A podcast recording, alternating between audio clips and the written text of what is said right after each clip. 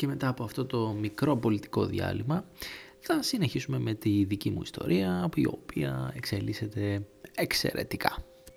Αυτό που ήθελα να σας πω σήμερα είναι το εξής. Μάλλον, και λέω μάλλον, βασικά είμαι περισσότερο σίγουρος από ότι ε, όχι, ε, έχω καταλάβει τον λόγο για τον οποίο τόσο καιρό δεν ξεκινούσα το podcast αυτό ή τουλάχιστον το, με την προηγούμενη μορφή που σκεφτόμουν αλλά έχω προσδιορίσει τον λόγο για τον οποίο δεν έκανα το πρώτο βήμα ουσιαστικά.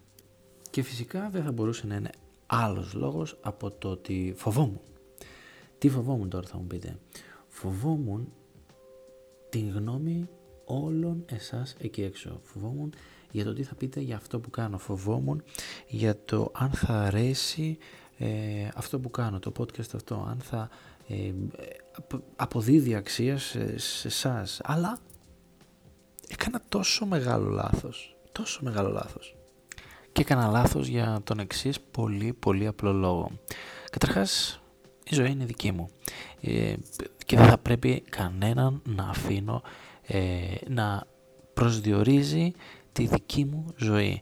Να λέει ότι αυτό που κάνεις είναι λάθος, αυτό που δεν κάνεις είναι λάθος. Δεν θα πρέπει να αφήνω κανένα και να επηρεάζει τη δική μου ζωή. Θα εξελίσσω τη ζωή μου όπως εγώ το θέλω και όχι όπως το θέλουν όλοι οι υπόλοιποι. Και νομίζω τώρα το πιο σημαντικό είναι το εξής, ότι απέκλεια ουσιαστικά την εξέλιξή μου.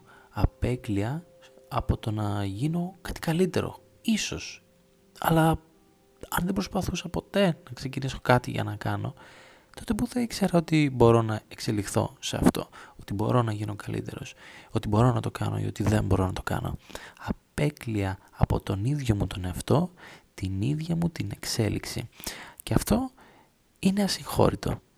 Γιατί θα έρθει εκείνη η ρημάδα η ώρα, θα έρθει, είμαι σίγουρος, ε, δεν θα μπορώ να κάνω πλέον πράγματα, δεν θα μπορώ να κάνω τίποτα και θα μετανιώνω όλες εκείνες τις στιγμές που δεν έπαιρνα την απόφαση να ξεκινήσω τη διαιτά μου, να σταματήσω να τρώω γλυκά, να ξεκινήσω εκείνο το podcast, να ξεκινήσω εκείνη την ε, επιχείρηση, να ξεκινήσω όλα αυτά που ήθελα στη ζωή μου και ποτέ δεν έκανα. Θα έρθει η ώρα που θα τα μετανιώσω ένα προς ένα και θα είναι ό,τι πιο δύσκολο θα έχω περάσει στη ζωή μου.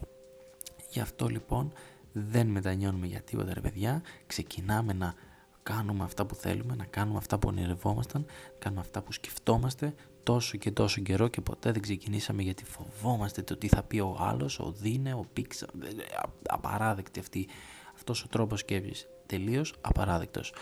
Ξεκινάμε και κάνουμε αυτό που γουστάρουμε και περνάω πάρα πολύ καλά ρε παιδιά μαζί σας.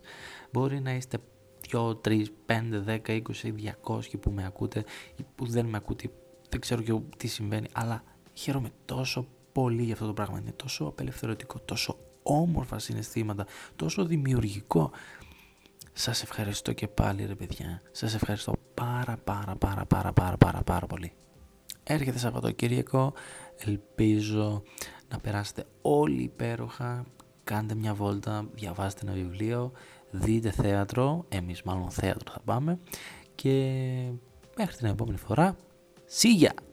Ιστερόγραφο, με συγχωρείτε για την ποιότητα της ηχογράφησης, αλλά έγινε από το κινητό μου καθώς δεν είχα τον εξοπλισμό μου σήμερα. Σας ευχαριστώ.